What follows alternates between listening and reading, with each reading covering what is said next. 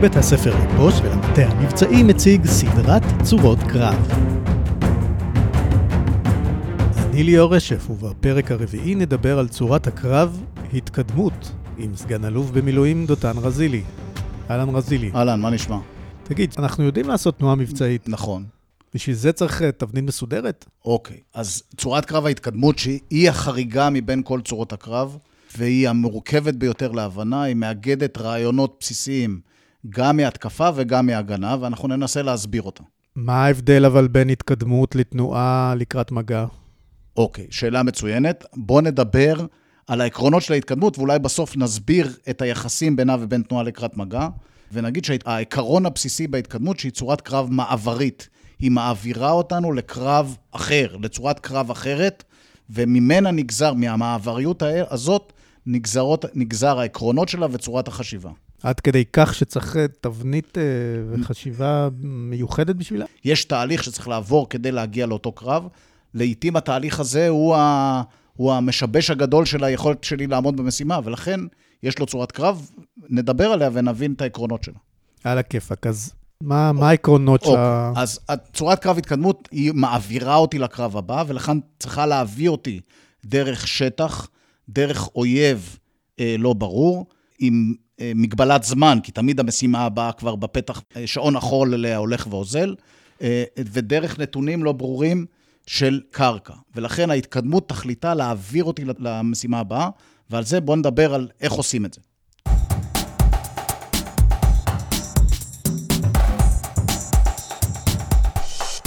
רזילי, הבנתי את הסיפור הכללי, אז בתכלס, אבל מה, מה זה התקדמות? על מה צריך לחשוב? צורת עבודה או צורת החשיבה בהתקדמות זה שיש לי גוף עיקרי שנועד למשימה אחרת, והתפקיד שלי זה להביא אותו טרי ותקין ובזמן למשימה הבאה, ולכן אני אפעיל כוחות אחרים קטנים יותר כדי לטפל בדברים שיש לי בקרקע, באויב, בזמן, כדי שאותו כוח יגיע טרי למשימה. הבנתי, אז על מה צריך לחשוב בתכנון הזה? אוקיי, אז בואו נדבר על, על העקרונות או הנחות המוצא ל, ל, להתקדמות, והנחת המוצא הראשונה היא, אה, אמרנו אותה, אני אגיד אותה בקצרה, זה מה המשימה הבאה. הצורת חשיבה בהתקדמות מתחילה ממה רוצים ממני במשימה הבאה, ומה ההישג המבצעי, ועם איזה כוח אני צריך להגיע לשם. וזה תמיד לפני כל הדברים. ההנחה השנייה היא מה פעילות האויב, או האם אני יודע משהו על האויב. יש הרבה מצבים שנעשה התקדמות, שיהיה לנו אי-ודאות גדולה ביחס לאויב. ובעצם ההתקדמות תשרת את היכולת שלי לחפש או לאתר את האויב ולפעול אה, בהתאם אליו. עקרון הבא, או הנחת המוצא הבאה, זה ההחלטה שלי מה לעשות עם אותו אויב. באופן כללי, בצורת קרב התקפית, אני אחתור למגע כדי לפגוע באויב. בהתקדמות לא בהכרח. יכול להיות שאני אבחר... כי זה לא בטוח המשימה העיקרית נכון, שלי. נכון, כי זה לא המשימה העיקרית שלי. הקשר למשימה העיקרית זה להגיע לאויב אחר, או למקום אחר, או בזמן נתון, ולכן יכול להיות שמהאויב אני או אחפש לעקוף אותו, או אני אקצה כוח קטן שיתעסק איתו, או אני בכלל אתעלם מקיומו וינסה להמשיך בהתקדמות שלי בלי, בלי צורך לטפל באויב, או יחליט לטפל בו אחר כך. ולכן ההחלטה, אני חותר למגע אויב או לא חותר למגע, היא החלטה מרכזית. הנחת המוצא הבאה היא הקרקע. התקדמות קורית על הקרקע. ולכן ניתוח הקרקע, ניתוח הנתיבים והצירים, ניתוח המכשולים, ניתוח המקומות שהאויב יכול לשלוט עליהם. האווירות. האווירות, היכולת להגיע מהר ככלל בהתקדמות. עדיף להילחם בקרקע ולא באויב, כי הקרקע היא נתון ידוע שאפשר לטפל בו. ולכן ניתוח הצירים, ניתוח האווירות, ניתוח היכולת שלי, ניתוח הזמן ומרחב, שהוא דבר שבדרך כלל קשה למפקדים לתכנן. הנה, גם קשה לנו בחיים האזרחיים, ולכן תוכנת Waze היא חלק מרכזי בחיים שלנו, כי היא עוזרת לנו אה, לחזות קדימה, הוא הדבר המרכזי. והדבר השלישי זה הזמן. כמה זמן עומד לרשותי? היא שאלה מורכבת, כי בתוך הזמן יש גם את המשימה הבאה, ואני צריך לנתח כמה זמן ייקח לי להגיע, להיערך, להיות מוכן לביצוע המשימה הבאה.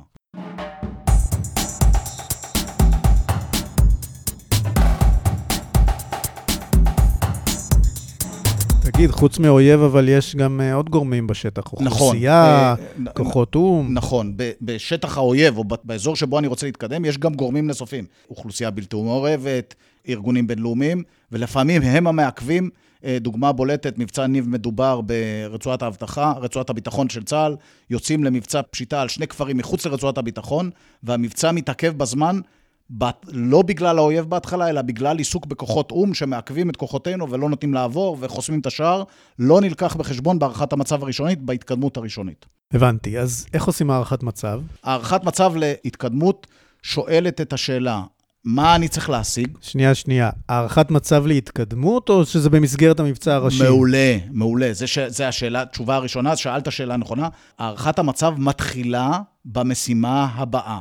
אם אני צריך לעשות התקפה, אני צריך להיכנס להערכת מצב של מה רוצים ממני בהתקפה, וכתוצאה מזה, מה נקודת ההתחלה של ההתקפה, איזה כוחות אני צריך שם, באיזה זמן אני צריך להגיע, באיזה סדק אני צריך להגיע, ומזה רק אחר כך אני מתחיל את ההתקדמות. ולכן, הערכת מצב להתקדמות היא הערכת מצב כמו צורת קרב התקפית. חושבים מהסוף להתחלה.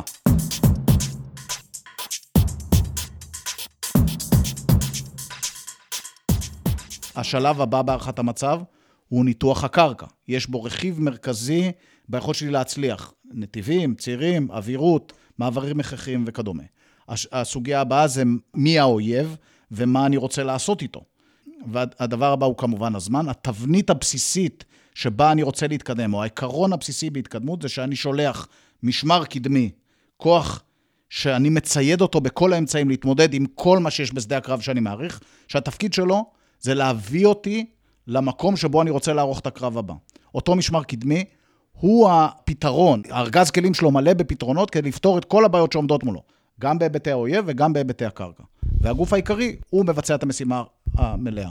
יש איזשהו קשר בין הכוח משמר הזה למשימה העיקרית? אוקיי. או שהוא שם יהיה עתודה? או שאלה מצוינת. זה מאוד תלוי מה אני רוצה לעשות איתו בקצה. יש גם שאלה של מי המפקד של המשמר הקדמי, ומה רמת הפיקוד, האם זה גדוד, או שלפעמים צריך אולי חטיבה שתהיה משמר קדמי. אני צריך לפקד על ה... אני, צריך, אני מפקד הכוח העיקרי, או שאני נותן לו כזה, או שזה רמה ממונה. איזה אמצעים אני נותן לו. זו שאלה מאוד מורכבת. היא נגזרת, אין לה תשובת בית ספר, כמובן.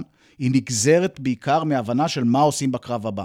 אם אני צריך כוח להתקפה, ולכן אני צריך כוחות טריים שיעשו את קרב ההתקפה, יש סיכוי רב שהמשמר הקדמי לא ישתתף בחלק הראשוני של ההתקפה, אלא יהיה עתודה, ואז ימלא מחדש, וינוח ויתארגן על עצמו.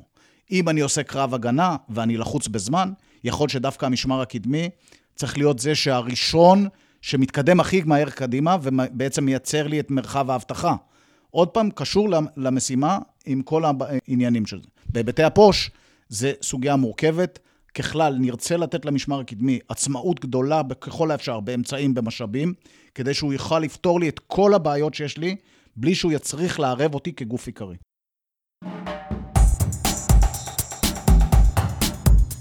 תגיד, התחלת לדבר על זה קצת, שיש גם אה, רמה ממונה ומסגרת אה, גדולה, אבל אני בסדר גודל פלוגה. גם בסדר גודל פלוגה שעובדת uh, עצמאית. אם אני עובד בתוך כוח גדול okay. אוקיי. יותר, אני מבין את ה... כאן המורכבות של צורת קרב ההתקדמות, שהיא משרטטת עקרונות מאוד uh, כלליים, אבל הפילוסופיה או ההבנה הבסיסית שבה, שמישהו הולך קדימה כדי, חוד הולך קדימה כדי שהגוף העיקרי לא יהיה עסוק בלחימה ושהחוד יפתור לו את הבעיות, רלוונטי לפלוגה. פלוגה יכולה להימצא בשני סיטואציות בקרב ההתקדמות. או שהיא חלק מהמשמר הקדמי, ואז היא צריכה לפעול, או אה, בהתאם למה שנדרש מהמשמר הקדמי, שזה להביא את הכוח טרי למשימה הבאה שלו, ולפתור את כל הבעיות בשדה הקרב, או שהיא חלק מהגוף העיקרי, ואז היא יכולה למצוא את עצמה, במקרה קיצון, מעורבת בתוך הלחימה בקרב ההתקדמות, בלי שהיא התכוונה. זאת אומרת, היא צריך להכין לזה תוכניות. בפלוגה גם חשוב זה לזכור שהעיקרון של התקדמות, שבו מישהו הולך קדימה, שיש ביני ובינו מרווח, גם בקרקע וגם בזמן, שהוא אמור לפתור לי את הבעיות, ואני אמור להגיע טרי למשימה הבאה, תקף גם לפלוגה. זאת אומרת, פלוגה תשלח כיתה קדמית, תשלח מחלקה, מחלקת חוד קדימה. המרחקים יהיו יותר קטנים, אבל אותה ציפייה בסיסית, שהוא יפתור את הבעיות, כדי שאני בתור מ"פ אגיע לקרב טרי, אה, מתקיים גם בהתקדמות ברמת הפלוגה. הבנתי. רזילי, בוא נתקדם.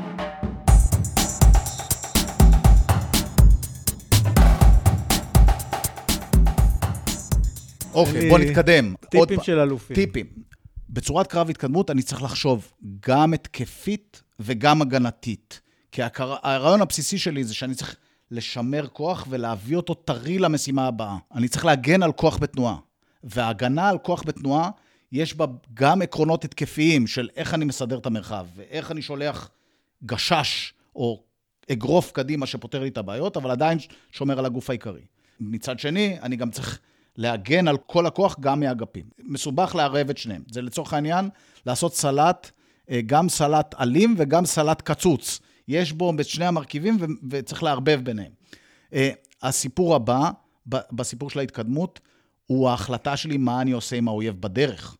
האתוס שלנו והערכים שלנו אומרים, ברגע שמצאת אויב, תחתור למגע ו- ותלך להשמיד אותו. במקרה של התקדמות, זה בדיוק מה שהאויב רוצה שיקרה לי. רוצה לעצור אותי באמצעות החיכוך, באמצעות המגע. ולכן ההחלטה האם להתקדם, או האם לצאת עליו להתקפה, או האם ליצור איתו מגע, היא מאוד משמעותית. ההחלטה צריכה להתקבל בשרשרת הפוש בדרגים גבוהים. זאת אומרת, לתת עקרונות, אבל גם לשחרר למטה את היכולת לפעול. העיקרון השלישי, והוא תמיד אה, אה, קושי, במיוחד בעולם המודרני, זה הזמן.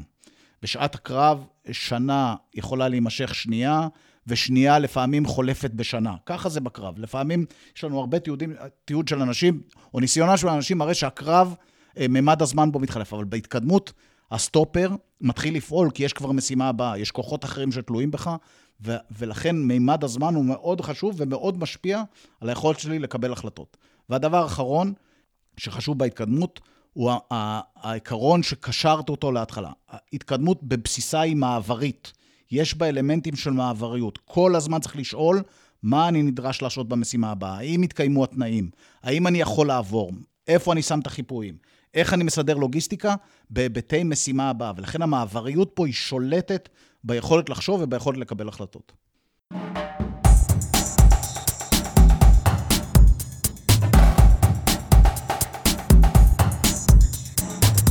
על הכיפאק רזילי, אז אני אגיד לך מה למדתי. ההתקדמות היא קצת יותר מורכבת ממה שחשבתי בהתחלה, היא כוללת תנועה מבצעית, אבל קודם כל צריך לשאול לאן ומה המשימה הבאה שלי. נכון. צריך לקחת uh, כוח קדמי שהוא יפתור את כל הבעיות. נכון, המשמר הקדמי שהוא בעצם הכוח הקדמי שפותר לי את כל הבעיות. ו... יש בה אלמנטים של מעבריות. היא כל הזמן מקיימת הדדיות. עם המשימה הבאה ומתכתבת עם המשימה הבאה, שלא כן, דומה זה... לצורות קרב אחרות. בהתקפה, אתה עושה התקפה, אתה אמור בסוף לנצל הצלחה או לערך להגנה. אין, המעבריות בה יותר ברורה ומוגדרת. אז צריך להבין מה המשימה הבאה, ו- ויש עיקרון אה, מאוד חשוב של מעבריות, שכל הזמן מתכתב עם המשימה הבאה. הוא לוקח בתוכו את uh, רעיון הזמן. נכון. והחלטות מאוד חשובות, מה אני עושה עם אויב או עם uh, בלתי מעורבים שאני פוגש נכון. בדרך. אוקיי, בואו נתקדם. תודה. להתראות. ביי. תודה לסגן אלוף במיל' דותן רזילי. תודה לאיילה ברנט, מפקדת גוף פיתוח הדרכה, ולשאר אנשי בית הספר, לפוש ולמטה המבצעי. אני הייתי ליאור רשף. נשתמע.